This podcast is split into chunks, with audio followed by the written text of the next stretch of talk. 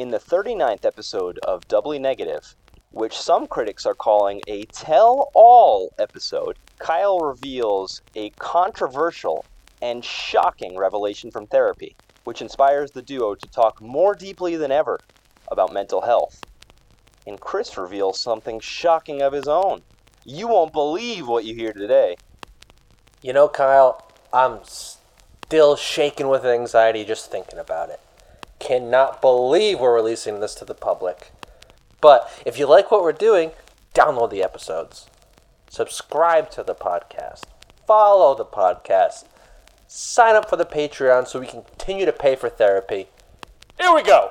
While he was beating you That's up, great. was he saying things like, "This is for, uh, this is what you get for messing with our sponsors," uh, things, things like that. Yeah. Yep. Yep. And he said, "Stop saying like so fucking much, dude," and then just whispering it in my ear.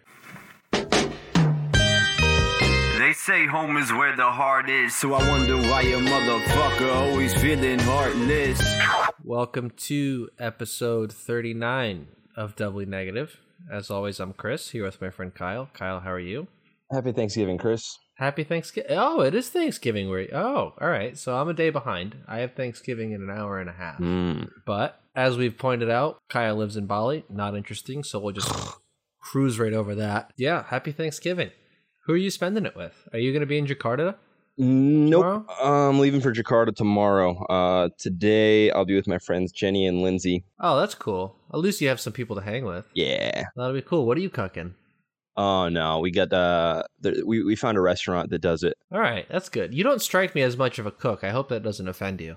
No, it doesn't. You're you're you're right. Spot on. I'm not much of a cook either, but I mean, sometimes I get a little out of the box. I can whip something up. I can make like five things.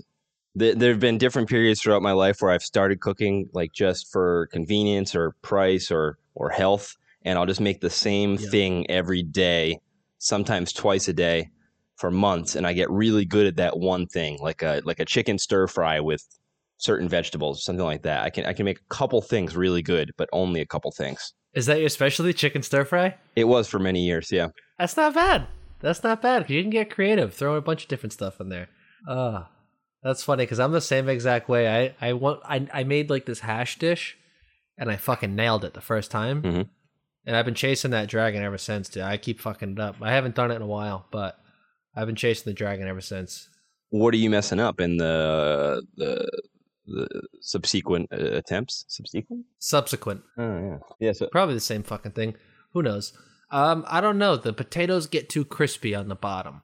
You got to Oh. find that the ultimate crisp. Like the first time I made them, it's very easy. You just get potatoes, you cut them up, you get real fat, you cover them in oil so they get like a nice coat when you cook them in the pan. As those are cooking, you slowly add in chopped bacon. You let that cook. You throw in parsley with every layer you throw in. No, scallions with every layer that you cook, right? And then after that's cooking a little bit, you create like a little hole, like three holes in the center, four holes, depending on how big the dish is. Then you crack a couple eggs in those holes and you let those eggs cook. Then you cover the top with mozzarella cheese, top it off with some more scallions. that sounds fantastic. Yeah, it's literally the heaviest thing you can start your day with, though, so it's a fucking problem. But you're saying the problem Like that- is the potatoes get too crispy. Like I, I like a real good crispy potato, so you must be talking real crispy, or our tastes are different. Mm, I like myself a crispy potato, but I don't know. I haven't made it in a while, and I feel like the last time I did, it wasn't, you know, the best. But the first time I made it, it was top notch. And I haven't done it in a while, so you know what? Maybe I'll do that this weekend. Got the long weekend. I'm gonna whip something up. I'm gonna be honest with you, Kyle. I'm not feeling great. My nose just stuffed up. I was fine all day. I'm tired as shit. I'm sore. What's going on? What are you sore from? Well, oh, I'm sore because I went back to jujitsu last night. Very good. Yeah, made my return, and you know, Jake really, really took it out on on me with the whole us trashing. dot com. Check out code doubly. He really took it out on me, and he uh he beat me up. yeah. What did he do to you? Yeah, what didn't he do? You know, he uh he put a hurting on me. We were naked, ankle lock. Uh, He caught me with one of those, the the ankle lock. uh, And you know, it's funny because I went to go up for one, and obviously when you do that, sometimes you leave your ankle exposed. And as I was doing it, I'm so out of shape. Both of my calves seized up in just cramps, like unbearable cramp. And I'm wincing in pain. And it's while Jake's silly horse. Yeah, and it's while Jake's holding my ankle, so he thinks he just tore my knee up because of the look on my face. He's like, "You're good? You all right?" And I was like, "Dude, no, I'm just cramping so hard." he, he he genuinely thought he just tore my knee up, but While he was beating you That's up, was he saying things like, "This is for." Uh, this is what you get for messing with our sponsors. uh, Things, things like that. yeah, yep, yep. And he said, "Stop saying like so fucking much, dude," and then just whispering it in my ear. Yeah. Well, I guess you But hey. deserved it. I'm glad I don't go I did. with him. Well, when you come and visit again, he's really like he. I think he's gonna go even harder on you when you come and visit, just because you know it's gonna be a lot of pent up just frustration. I'm gonna be on the run from him, I think, because I got a real beating coming. It's been building up for a long time. Yeah, it's not even that. There's a lot of stuff he's probably been like shaking his fucking head at. Like, Oh, Kyle, yeah. you can't say that on the podcast. I mean, I've attacked him Um, directly, and then all the other. Yeah, it's. Uh, uh, I'll I'll be I'll be dodging him. we'll be filming that. So earlier this this morning, let's just hop right into it. You had messaged me and said, "When can you record?" Just had my therapy session. Had something important happen. I'm not sure the exact phrasing you used, but something along those lines. And as you know, every time you do this, I think about it all day. And I, I start trying to concoct these theories in my head, trying to figure out what the hell happened. Just like the time you said you cheated, Right. but it was actually on the diet. Yep. So, same thing. You want to jump right into it? I'd like to hear your your best theory first. Let's see if you got any good guesses. Maybe you were diagnosed with something that you weren't happy to hear. Maybe you had a disagreement with your therapist and you guys were at, at each other's throats. Hmm. Um, maybe he came on to you after you su- suggested he join Doubly Negative, the cult, and it, it was too much. Mm-hmm. Maybe he was trying to move up the ranks too quickly and you weren't comfortable with it. Mm-hmm. Mm-hmm. A number of things. Well, these are good guesses. These are good theories. Was I close on any of them? Uh, reasonably close with the the first one was reasonably close. The second one is is in the realm, but no, I I don't get heated really. Okay. So lay it on me. What happened? All right, so I think this was my fourth session, maybe fifth after the initial. So so I've been talking to him for about a month, right? hmm And in the very beginning, I was upfront about how I think I have bipolar. Um, so the first few sessions, he's kind of asked me questions about that, um, giving me small tips like uh, don't expect too much from myself, uh, be easy on myself, stuff that i i it's good advice, right? But it's it's all kind of um, not much happened in the first few sessions, right? Uh-huh. then in this last one he's doing his usual thing like well how was your week what happened and i told him that i drank a couple days in a row uh, I, I was drunk thursday and friday and that resulted in a hangover that got me pretty depressed right? That's pretty usual for me. Did we even talk about this? Yeah, we did. okay so yeah i hadn't talked to him about it yet. Right okay. Um, yeah. and on that day when I was pretty depressed, hangover, um, I ate a lot of food. And this is something that I'll do sometimes when I'm feeling really down. There's nothing else that's going to give me enjoyment or whatever. So I just ordered, I mean, not even crazy, but I just ordered too much food, right? Eat. I mean, y- you know the deal, right? Oh yeah. All too well. Yeah. And this was something I wanted to talk to him about because this is one of my less healthy behaviors. And I'm kind of telling him, like, yeah, sometimes I overeat. I'm usually trying to stay on a diet, but sometimes I go off the rails. Sometimes I eat too much unhealthy food a few days in a row. And throughout this whole process with him, I'll try to be like as honest as possible. And maybe I'll even exaggerate how bad things are. Like, um, so, I- so I do this thing where. I'm a pretentious asshole in general. I consider myself like a three three stripe white belt in psychology. Yeah. So I, I try to act like a peer almost. I'll, I'll use like psychology terminology with him, right? And I do that sometimes too, and I'm like, she probably thinks I'm so full of shit. yeah, exactly. Yeah. yeah. Well, I think I think this guy, I don't know, maybe he just takes what I say at face value or whatever, but I was kind of well, I think very deeply about my own behaviors in general. Like uh, I really analyze myself and I have different ideas about why I do what I do. So I'm talking to him about my eating behaviors and I use the word self-harm I said, sometimes I wonder if it's a form of self harm, uh, that I'm eating a lot of unhealthy food when sometimes I don't even really want it. It's just, uh, yeah, sometimes it feels like self harm. Right. And then he said, well, maybe there's an eating disorder. And I said, uh, that's possible. I mean, we're we're basically talking about binge eating, and this does come from being fat as a kid and being like that. It's a huge part of my self esteem, uh, being poor sometimes. Yeah. Um, so we're talking about this, and then he ends up saying, "Well, this makes things more complicated." If there's an eating disorder involved, and okay, so I got to back up here. I think I've I might have mentioned this before, but this guy's a therapist, right? He's not a psychiatrist. He's a therapist and a coach. Um, Yep. So he says, well, if there's an eating disorder involved and you got bipolar, then I might not be qualified to help you. Uh, you might need to be on medication. You might need to see someone in person. He was he was saying he was saying these things, and I said, well, I get where you're coming from, and I do. I, I think he's just trying to, um, well, he's trying to do the right thing. And he even said, I don't want to waste your money if I can't help you. And and he asked me like, have you made? Do you think you've made improvements in the last few weeks? hmm And you got to know he's looking out for your best interests there as well. It's not like he's like, oh, fuck this, I'm not dealing with that. He's looking out for what's going to benefit you most. Of course, yeah, and I think I think he's a really nice guy, and yeah, I think I think he was doing what he thought was right. But but anyway, he asked me that question. He's like, "Do you think you've made improvements, like progress, since we've been talking?" And that was a really hard question for me to answer. And now that I've had a little bit more time to reflect, I'm not kind of in the heat of the moment. I think I have actually. I think I think there's a small perspective change and in anything you read about therapy or whatever, you can't expect much that fast, right? Yeah, exactly. but anyway in that moment i was kind of i was feeling really down and i was just like huh, i guess not oh, and Oh.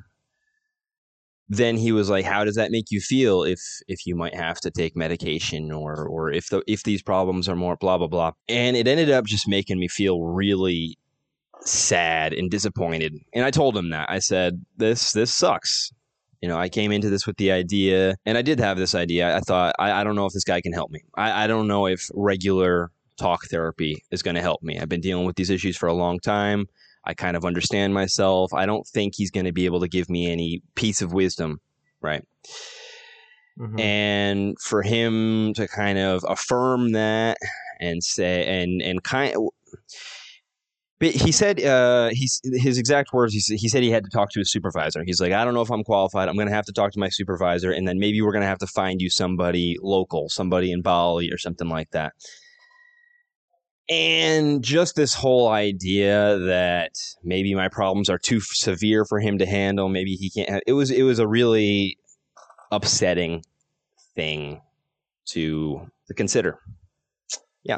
Yeah, I, I can imagine that's a tough thing to hear, but I mean, you think of it this way, right? So, if I can break it down into something I've experienced in like simpler terms, so like I used to work in a restaurant, right? Hmm.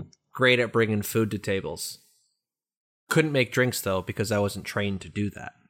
It's not that your problems are so severe, that's just not in his repertoire.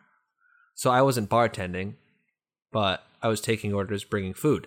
Bartenders also take orders and bring food. They just have that extra step of, hey, I can make you this drink as well, because they know how to do it. So it's not necessarily, oh, th- this guy is so fucked up, I can't handle it.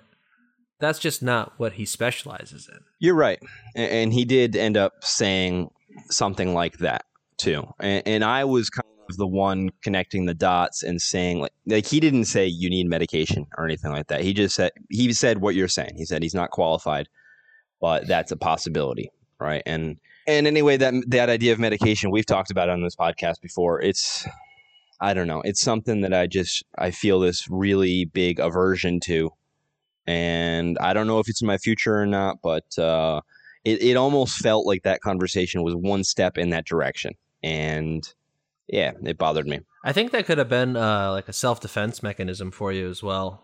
Since we have like, you know, we've talked about taking medication, how we feel about it, and just having that feeling that you need to rely on medication to function like a normal human. It's not something that I ever thought I would need to do, it. I'm assuming it's something you thought you would never have to do either.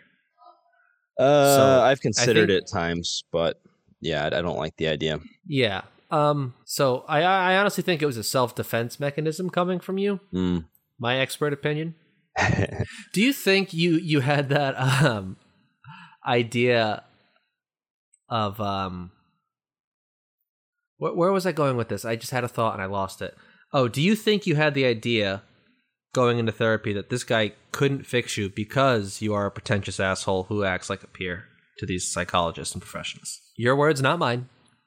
Yeah, it's a good question. Um, yeah, yeah. I think, I think I already know the extremely basic stuff that a, a large percentage of therapists and coaches are going to say, um, and that is probably me being a pretentious, arrogant asshole. Um, but it did kind of turn out to be true. It kind of felt like this guy, although he seems intelligent and thoughtful and decent at his job, it kind of feels. I mean, I spoke to him for probably three and a half hours total. And, and most of it was him listening to me, but he would respond with some things. And he was just kind of saying almost what I expected him to say. He did say a couple things that made me rethink things. And that, that's what I was looking for in the first place. But to answer your question in a, in a long, long winded way, yeah, I kind of thought I, I knew what his bag of tricks was going to be, and it kind of ended up being true. And, and maybe that was a self fulfilling prophecy. Yeah. But there were some tricks that he had that you didn't expect because you you said yourself just a few moments ago Mhm. you have seen some progress. And honestly, you've said a few things I can't cite them specifically in the past couple of weeks since you started therapy where I said, "Oh, okay, so you have learned something from it." So you you definitely are taking something from it. And if you take the amount of time you've been going, like you just said, probably three and a half hours total, you have learned some things in those three and a half hours, which in the grand scheme of things is a very short amount of time. True. We've talked about this before too, but there there's no like cure for mental illness. There's just getting better at coping.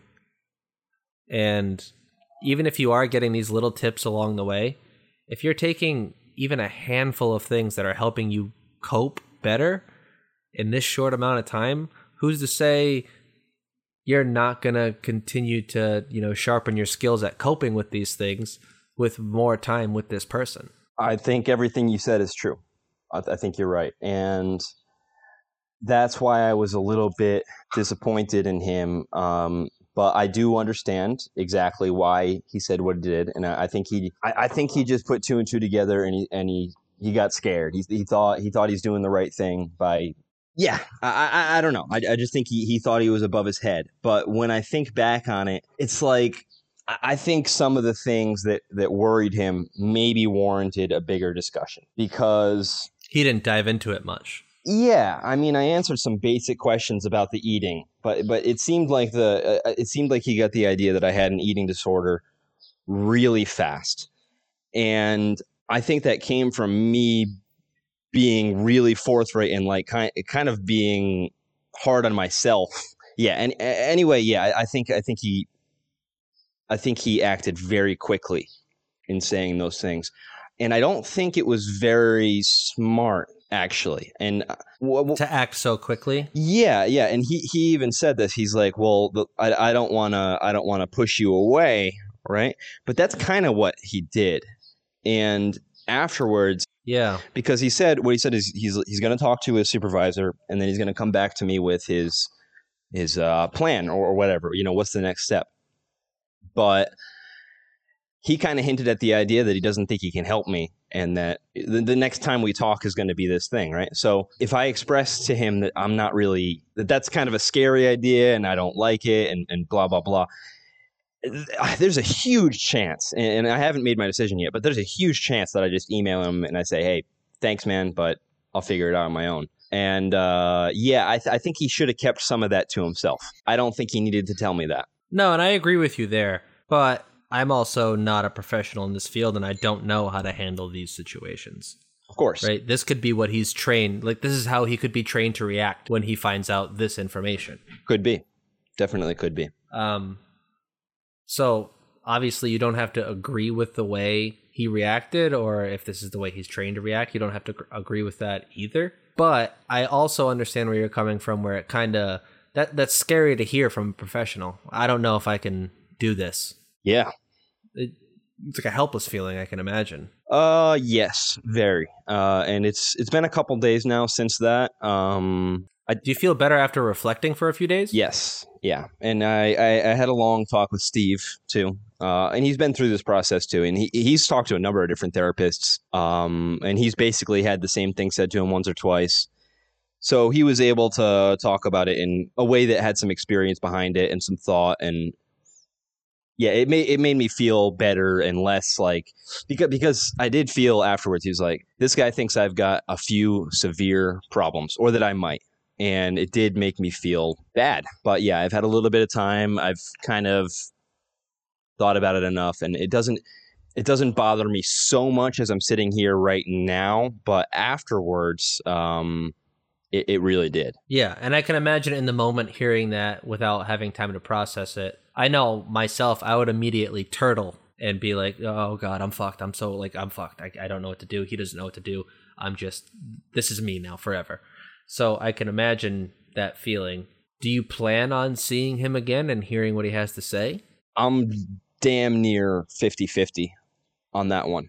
And I've thought about it a lot. Um, one thing that affects it is that I'll, I'll be in Jakarta. So I think I would have canceled on him anyway this week.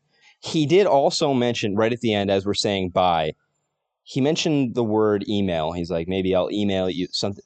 So I would really appreciate that. And and I might email him before he email, emails me, but I think it would be very good of him to email me before the meeting because if if all he's going to do is suggest that I go to somebody else, then he shouldn't be charging me for the next session anyway, right? And that's got to be a thought on my mind. So I expect an email from him, or or I hope for one, because without one, if he just kind of leaves me hanging and wondering, and I'm going to Jakarta, so I don't want to talk to him when I'm there. eh, There's a there's a really decent chance that I don't talk to him anymore. But at the same, and I had this thought last night. This is a funny thought.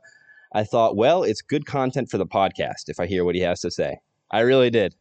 Um, Yeah. So that might be worth it in itself. But but but yeah, to answer again in a very long-winded way, uh, I'm pretty 50-50. So, for me on the outside looking at your situation, you can make that decision to see him again or not. But I do think you should continue to look for someone that does click with you and someone that can help you in your current circumstance because it, you you took that step to see a professional, right? That professional saw you for about a month, like you said, and offered the next step for you almost. So I think you should take his opinion seriously. Um, email or not from him, I think you should take that seriously and kind of dive into it a little more. I think you're right. Um, and it's something that I have been thinking about because my uh, my ex, not the the last one, but the other one, uh, she said that her guitar player um, has bipolar, and he sees someone here, and she said that the doctor is decent. Um, so I've already been thinking about that. Like if if there's someone that comes with a recommendation that's local, then that might be better anyway. Um, I don't know any details. I, I've been I've been thinking that I'll probably ask her, but um, but yeah, I, I have been thinking about that. I, I would just see what this guy has to say. Let him email you, set up an appointment, reschedule if you have to, but see what he has to say before canceling and just going elsewhere. Because I think it'll be better getting a recommendation from him, who's a professional, who can, you know, kind of relay that information to another professional and not waste a lot of your time. Because you're going to go through this whole process again with a new person Right. of you know the feeling out period let me see if you know what he's saying if this is an actual diagnosis or something i need to dive into this guy already has feelers out on you he has you know his did he did you ask him what your diagnosis is did, did you get that far I don't think he's qualified to even do that. Um, I didn't. Okay. I didn't really ask him, but I don't think he would have answered that question. Okay, so see what he says. I would I would definitely even explore meeting with who he recommends, Yeah. just because because I feel like you're gonna waste your time. Not waste your time, but you're gonna have to go through this whole process of hi, I'm Kyle. This is how I feel. This is what's going through my head. You just did this, and I feel like that repetitive, you know, it's gonna be discouraging almost. Like I'm so sick of repeating myself. I feel like a broken record. Although it's to a different person, I don't want to have the same conversation again. You've already had these conversations. That's another good point, Chris. You're, you're full of some good stuff today, I got to say, and that's not being sarcastic, but um, yeah, a- and this reminds me of the hopeless feeling that, to be honest, I haven't really dealt with, but I've heard a lot of people dealing with, and this is this is for mental health and also like difficult to diagnose physical problems. Like our friend, um, I don't know if I should name him. I don't I don't know if he would even care, but he's dealing with some sort of uh, muscle twitch problem. You know who I'm talking about? Oh yeah, and he's been to like a number of different general doctors and specialists and even the process of figuring out what's going on is exhausting sometimes. If you're dealing with something that they can't figure out that's more complicated that is it's really easy to get disheartened and, and give up just based on what you're talking about. So uh, i think you make a good point in hopefully alleviating a little bit of that, of that by listening to someone who already knows. So yeah, I, I think that's a good recommendation. It's not it's something I haven't really considered yet, so that, that's good. yeah. And I I I talk to this person every day that you just referred to, and yeah, it is a like you go to multiple professionals and you hear a prof- you hear one of them say, "Yeah, I don't have a clue." It's like, well, what the fuck? I don't want to be dealing with this anymore, and you're telling me you have zero answers, Yeah, and you go yeah. through this whole process of trial and error. making appointments, maybe spending money, spending time waiting, then going there. Yeah, Taking- PTO to get out of work. right.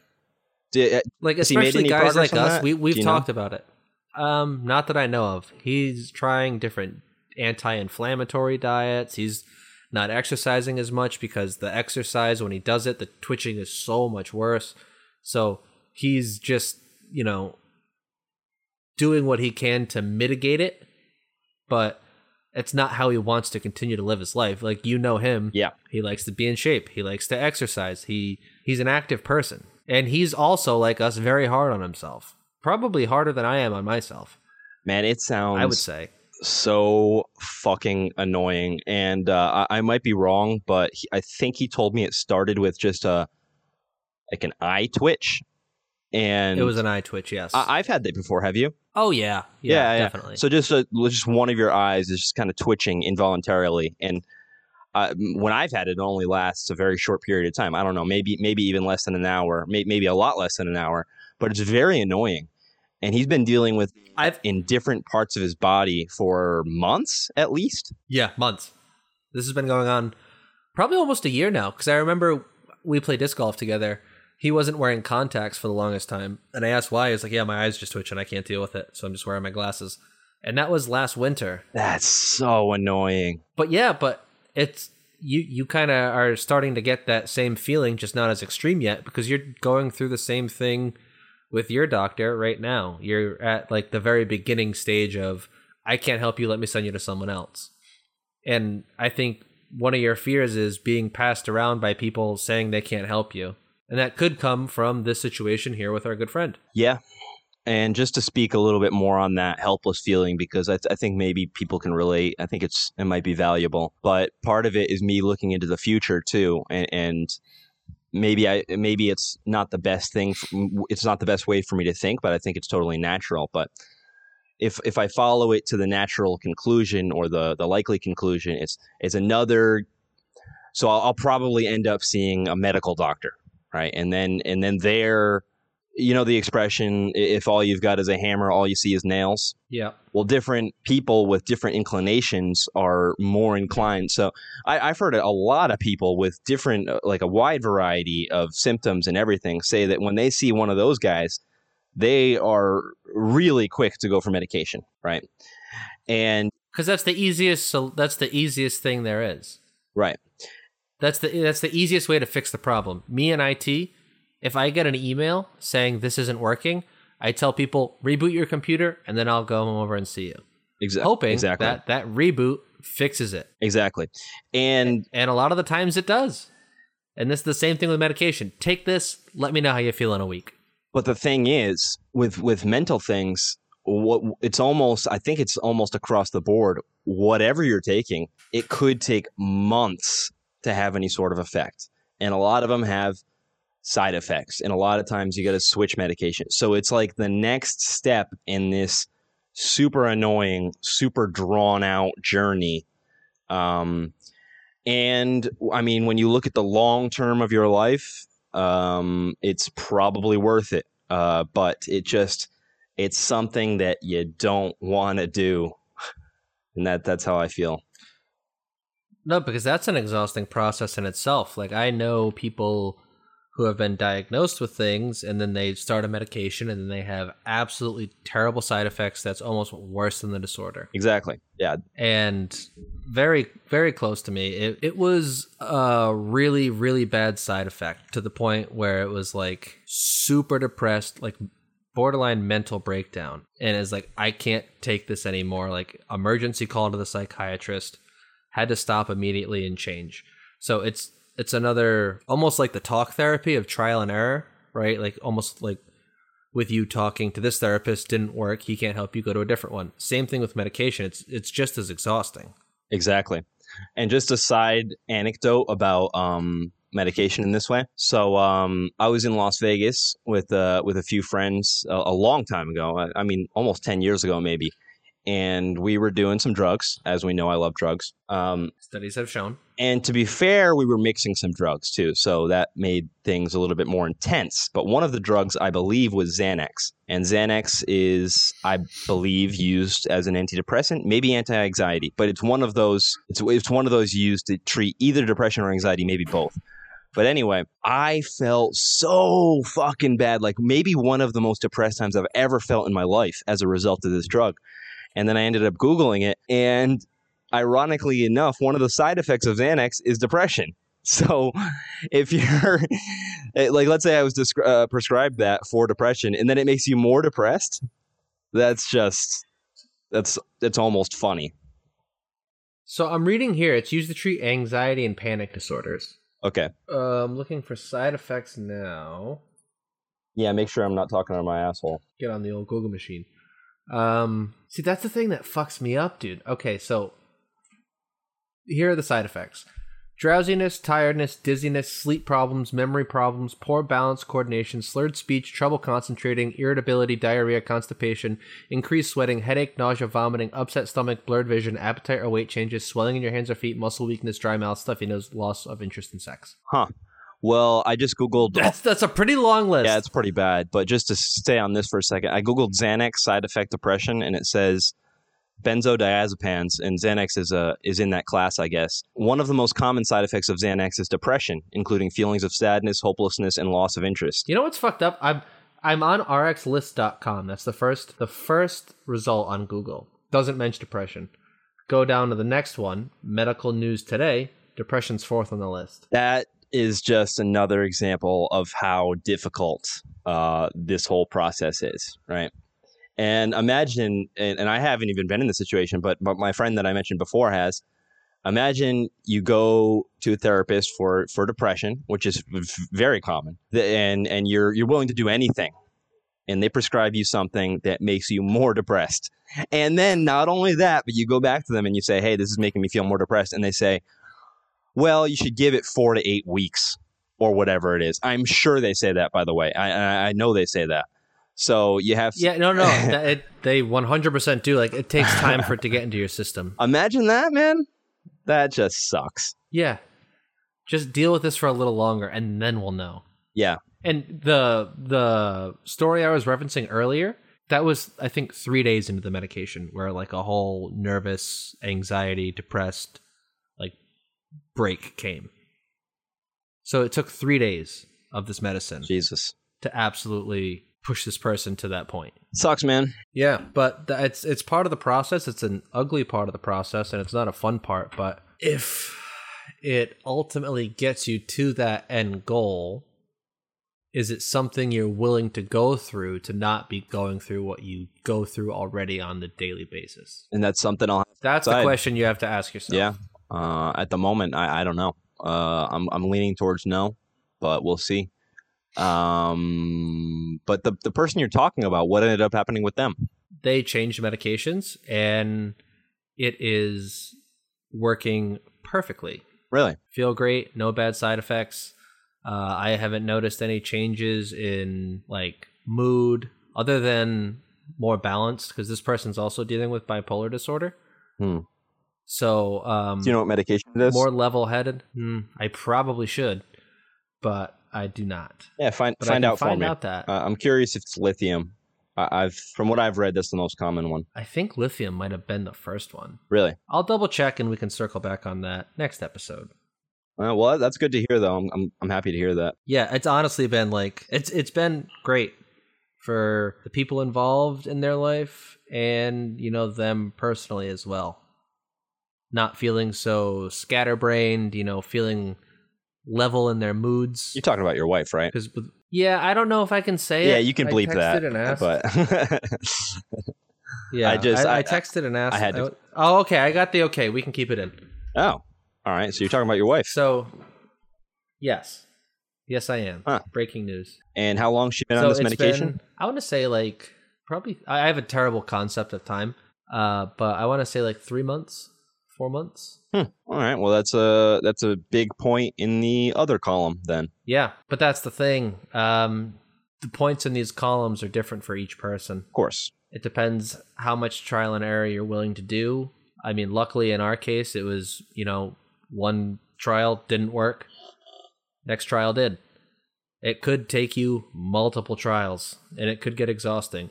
And you read stories all the time, even with the talk therapy treatment, where oh, I've never met a therapist that I click with. I hate every single one of my therapists. I can't keep doing it. I'm exhausted. Because I've heard that story a bunch too Of course. you just kind of get to a point where you don't feel like doing it anymore like it's not worth it clearly nothing's working and you have that feeling of no one can help me this is just it Yeah, and that was well p- part of what you said is you you want to click with your therapist, and that was part of um those articles I was writing. One of the points that the the owner of the website that she made, and then I had to rewrite was it was exactly that. Sometimes it's better to go with the therapist you click with that's probably less skilled per se uh, than one you don't click with that that does have skills because that is so important. is that another part of why you're feeling discouraged right now with the information you got from your therapist recently did you feel like you were starting to click with this guy Yeah, maybe. Um, it's tough to say because he's the only one I've ever talked to, but I did think he's probably better than average if I saw a bunch of guys. It just just guessing, but uh, he seemed pretty decent. Yeah, yeah and you you developed that like comfortability is that a word Comfort. It's been a while since i made one up comfortability Uh, I think I think you just want to say comfort, but uh, let's see. Is comfortability a word? Doesn't sound like it should be. I, I, comfortability. Back to the Google machine. It is. Please hold. Yeah. Wow, you did it. Hell yeah. Nailed it. Yeah, so you develop this comfortability. It does not sound like a word, even saying it out loud. And the more I say it, the more upset Well, it's, it's the same as comfort. Just say comfort. You don't have to add those seven syllables at the end. Listen, Kyle, if we're going to be talking about, you know, medicines, we're going to be talking Uh, you want to sound as smart as possible. Add as many syllables to as many words as possible, right? Yeah, and the only. You know what? I haven't been making up words recently. Yeah. And I think I know why. Why? Dot com, promo code doubly. You son of a bitch. You, It- you haven't taken a single works. one of their products. It works. Oh, it does it. Well, maybe it does, but you don't know. Yeah. All right. Never mind. You haven't, right? Um, yeah, but y- no, not at all. ah, of course not. Son of a bitch. But you develop you develop that comfort with you know that therapist Yeah. because the first time you go in, it's very nerve wracking. Even if like say I've been to the same therapist for the last couple months, if I'm like comfortable going to therapy, but if I were to go to a new therapist, I would get that like anxiety about going all over again. Of course. Yeah, it's like a first date on steroids, to use a hacky expression, but it, it really is because you're revealing the the things that are hardest to talk about uh, almost by definition. It's it's the things that you can't talk about it with other people. Yeah, because they'll think you're crazy. Yeah, Actually, and part of that is of- like you're you're wondering if this person does too. Yeah, yeah. Uh, speaking of, there was um an inc- not an incident, but there was this uh, situation at work, and uh, one of my buddies was like, "Hey, man, uh, you want to go get a drink after work?" And I said, "Ah, I can't. I got to go to therapy." Because I don't really like hide the fact that I go. I Mm. almost wear it like a badge of honor. I ain't no bitch. And he looked at me and went, "Therapy? What's wrong?" Right. there's still that like st- like a lot of people just don't understand it like nothing necessar- has to be necessarily wrong for you to go to therapy granted i've got plenty wrong Yeah, yeah. but like you can just go to have an unbiased ear to give you advice i think everyone has something they're dealing with there's no one that's just like i'm so happy all the time i don't get anxious unless i need to and uh yeah everything's just a-okay there's no one like that on the face yeah, of the planet May- maybe maybe not all the time, but I I, I think you're right. I think almost everybody is gonna deal with something at some point. Maybe even if you just go for a little while. But yeah, you're right.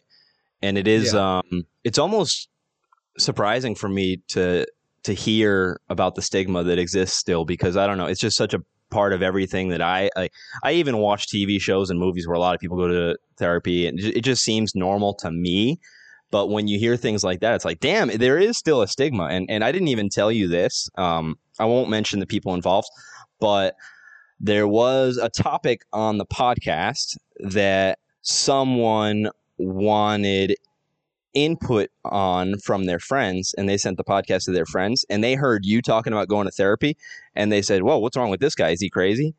And I- when, when i heard that reaction i was like oh my god like Really? you're that far behind on what's going on in the world that you think that somebody goes to therapy is crazy off the bat? Like that's just it, it's yeah. Well, guess what? I am crazy. Yeah well yeah obviously yeah. Well clearly i got a couple fucking screws loose dude. I don't know. Um but it's it's kind of like the the weed thing you know? There are Mm. still people that are like oh no weed that's bad for you. I watched reefer madness in 1942 and they told me all i needed to know.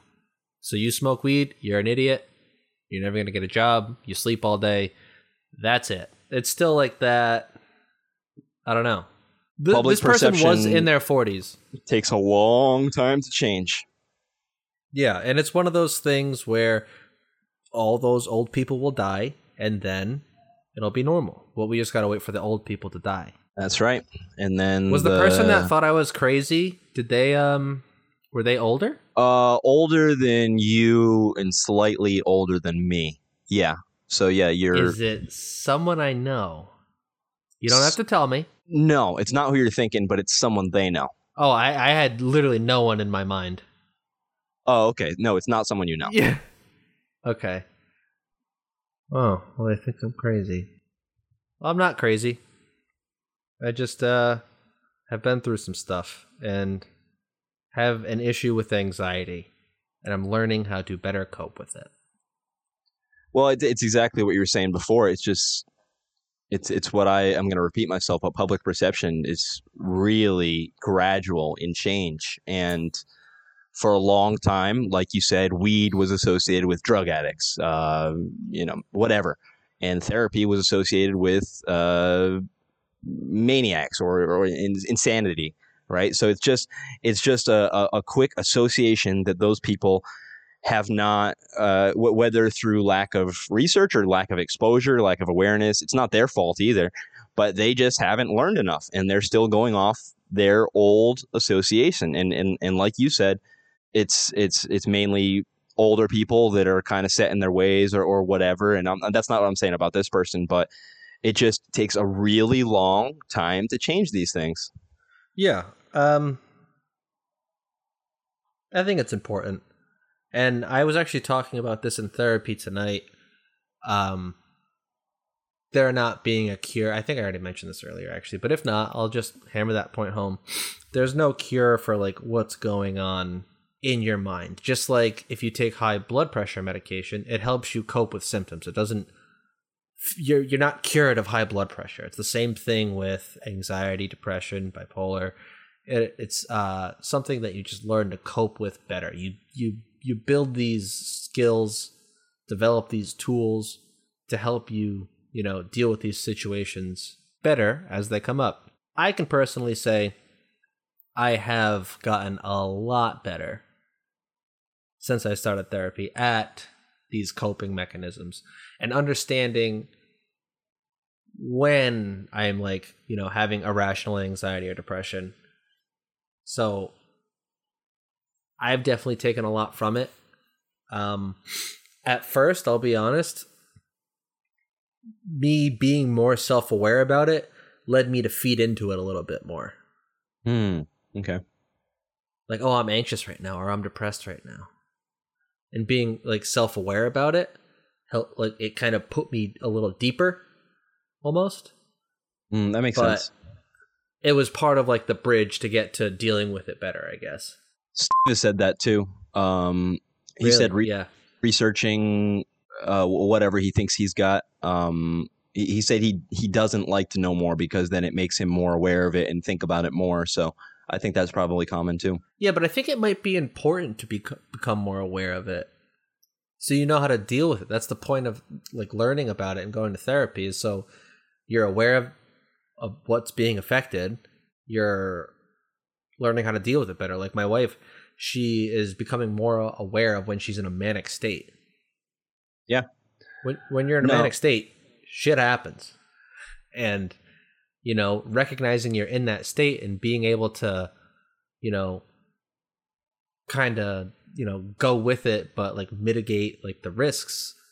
It's it's very important. I think you're absolutely right, and I, I was arguing that to him too, and he ended up kind of agreeing with me. I, I think it's I think it's kind of like maybe what you were saying before about me, like, like a self defense mechanism. Um, Yeah. but I I, no one wants to admit they have anything wrong with them. I think that's exactly No one what it is. yeah. Yeah. And I told myself for a while, I mean, it's normal to feel anxious, like but not the way I feel anxious. It's not normal. Yeah. And And, um, okay. a personal note about about what I deal with too. Um, because okay, so uh, back to the cure thing. There is no cure, right? Um, Mhm. there absolutely are mental issues that make you think really irrational things and things that don't exist whatever um, that's not personally what i go through. And i think most people going through depression that's it's not like that. It's and this is something I, I actually talked to a psychiatrist about on my old podcast uh, the kyle cast that's, that's an old plug. Um, but I was talking to a psychiatrist that is he knows depression inside and out, and he was saying that depression is is actually you're you're seeing the truth about a lot of things, like the the bleak, cold truth about people, about life, about yourself, and you're not thinking anything irrational. You're just too focused on the bad things. And that's what I go through. When I have low moods, I focus too much on the bad things. And then if I have a high mode, maybe I won't focus enough on the bad things. But the, re- the reason I'm bringing this up is because you say there's no cure. And I, and I think you're right. I think it's just learning what to focus on uh, at different times or or trying your best. Like when, when you're Yeah. dealing with anxiety or something, you're trying to say, okay, I'm focusing on this. Like like back to your dog, right? Your one of your biggest anxieties is your dog getting hurt or something. You say, well, actually, that's not crazy. That is a normal. That's a possibility that your dog is going to get lost or, or get hurt, but it doesn't deserve the amount of attention and weight you give to it and i think that's important it, it- so someone i just want to drive that home too P- people that are dealing with depression whatever they're not thinking crazy things No. they're just honed in on the negative And that's so true. I've never really thought of it that way uh, as far as depression. But I mean, I've talked about like with my therapist why like the like kind of like the rabbit hole I'll go down in my own brain. Yeah. Like okay, this is happening because this. Like yeah, that's possible, but what's the likelihood? exactly I'm focusing too much on the possibility and not the the data. so to speak, what is the percentage? Like, what is the probability of this happening? Not high. Depending on, I mean, obviously that changes for every situation, but um, you reminded me before I went to therapy, I had a situation where normally I would freak out and I didn't. Okay. So, you know, me and the wife having sex, put the dog out in the living room. We do what we got to do. I open the door and I hear the dog eating something. I assume it's his bone. So I turn around. And then that little voice in the back of my head was, maybe you should make sure. So hmm. I go out and look. This dude's eating a bowl of baklava Oh, that son of a bitch. that he got off the counter. that I thought that I put in a place where he couldn't reach it. Because that is also something I do. Before I leave the dog out in the living room for any reason, most of the time sex, I do my checks. I make sure there's nothing he can get. I make sure all the doors are closed so he can't go into the other bathroom or the office and get into anything. of course. Because he's he's 3 years old, but labs are toddlers until the day they die. They are just big stuffed animals that want to get into shit. Yep. So I do my checks.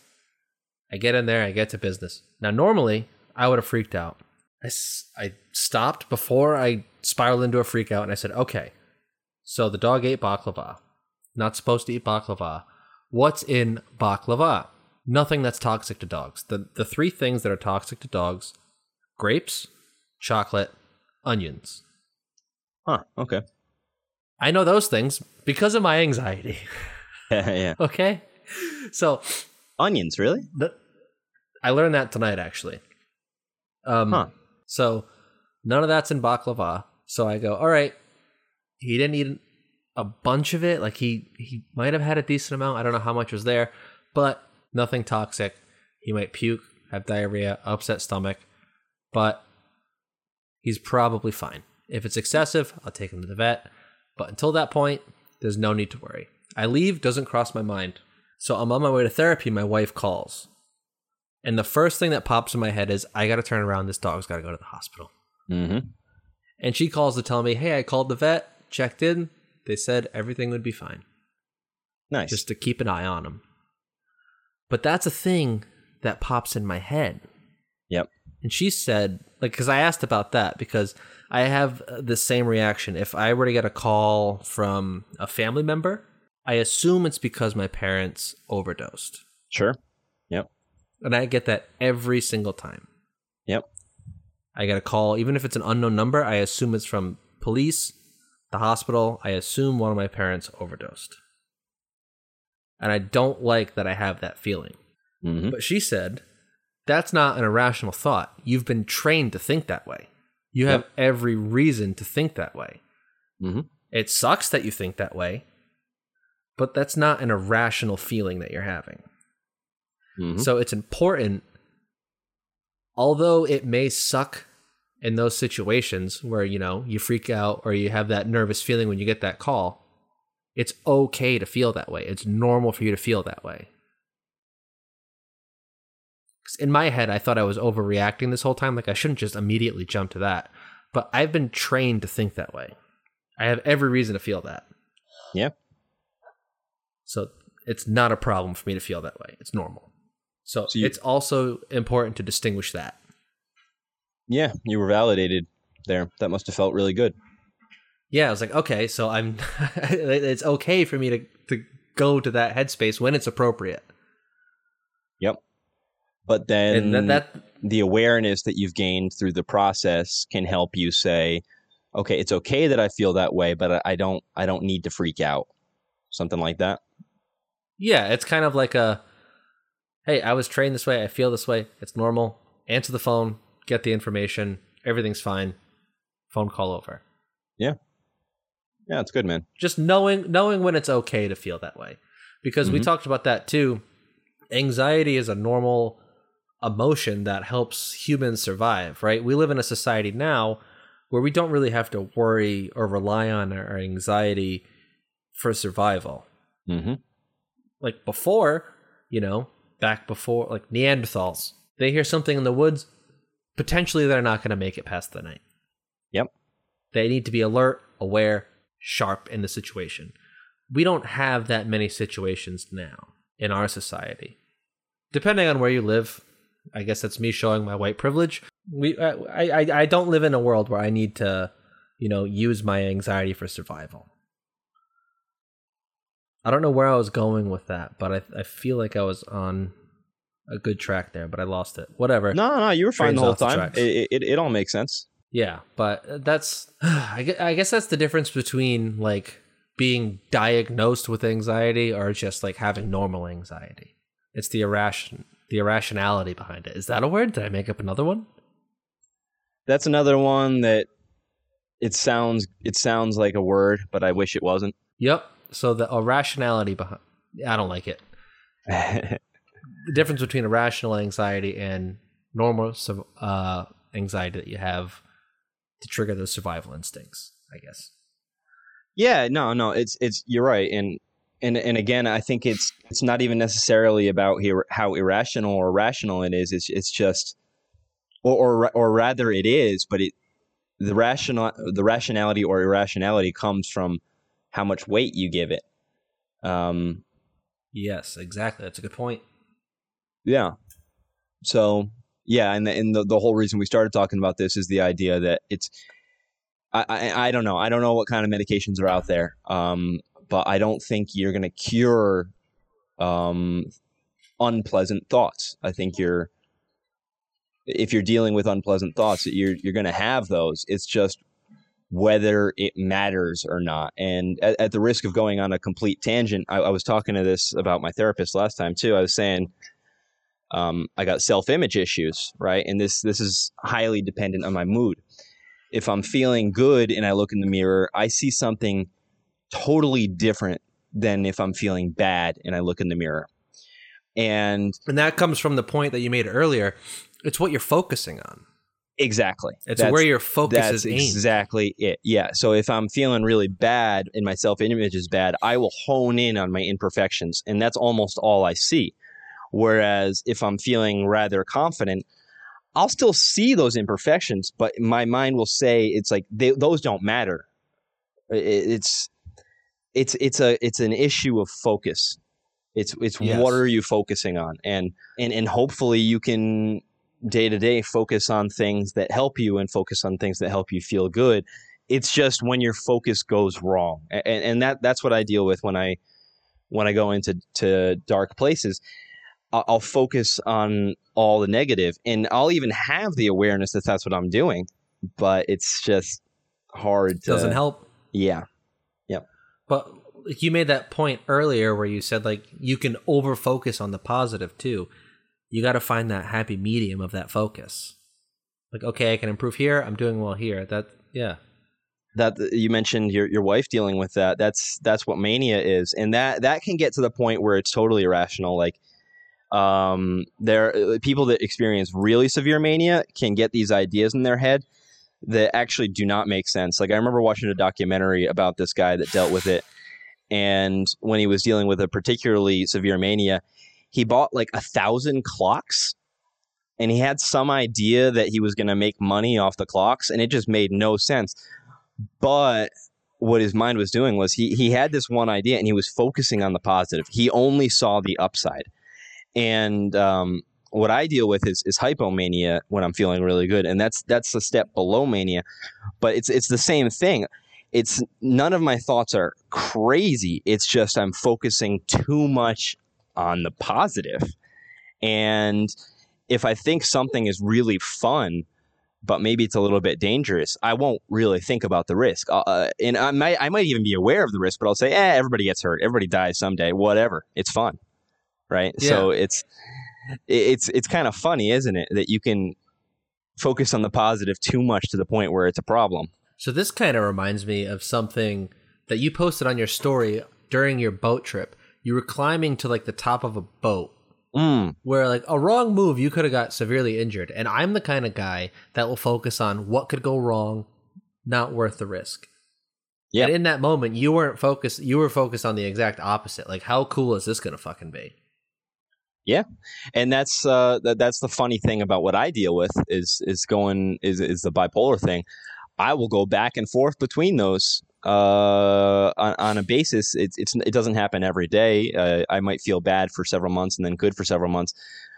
But that's the funny part about what I deal with is I know both of those sides very very well, and it's it presents a lot of very unique issues. It's it's a it's it's a very interesting thing from an objective standpoint.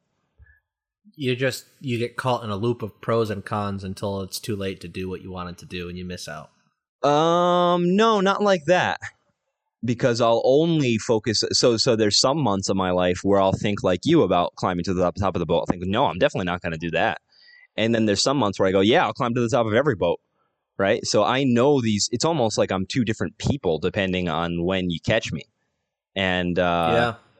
it's it's very strange. There was um not to move off of this, but there was something very interesting when I was talking uh, with my therapist about anxiety and like um you know anxiety being used as a tool for survival. Um so we were talking about um kind of how the brain works.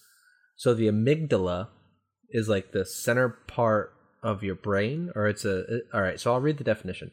The amygdala is a complex structure of cells nestled in the middle of the brain, adjacent to the hippocampus.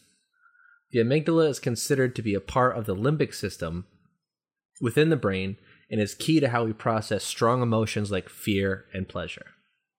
Hmm. So when you have the amygdala working in overdrive, so like someone like me, my my uh, feelings of anxiety go into overdrive. The amygdala kind of shuts down the frontal lobe, which is in charge of like, you know, planning, strategy, all of that. It just goes out the window because the amygdala is working overtime. Hmm. So that was something that I learned today that I thought was very interesting. That is that is interesting, and that kind of helps you put it in perspective. Um, yeah, and it's it's just more awareness. So that's kind of cool. Yeah. And just being able to, you know, forgive yourself when you're in those states. Because you can be hard on yourself. Like we've talked about that before too, where you're just like too hard on yourself for something you did when you were in a certain state, like a depressed state or like an anxious state. Like there's nothing you can do about it.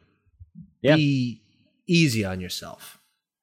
Like And- you're and- very hard on yourself after you like go on those eating binges. Yeah, You were in a state where, you know, your frontal lobe wasn't pulling its weight. Yeah. So now I can just say, ah, f- my fucking frontal lobe. It's not my fault. It's just my fucking frontal lobe. Son of a bitch. Back to the free will argument. We didn't have a choice. That is the truth. Yeah. Well, we've been going for like an hour, a little over an hour, hour twelve minutes. Yeah. We came in with just that one idea, and uh, I think we we got back to almost our first episode, really, where we talked really in depth about what we're going through.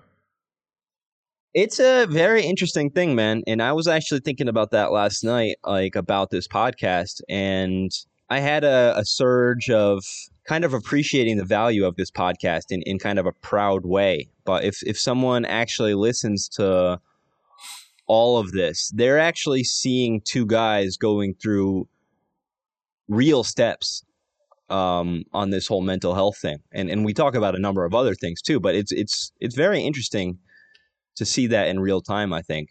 Yeah, because we really have gone gone through it.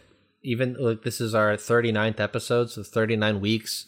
We've had our depressed periods, we've had our super happy periods, we've had our you know, we've taken the steps to try to get these things in check.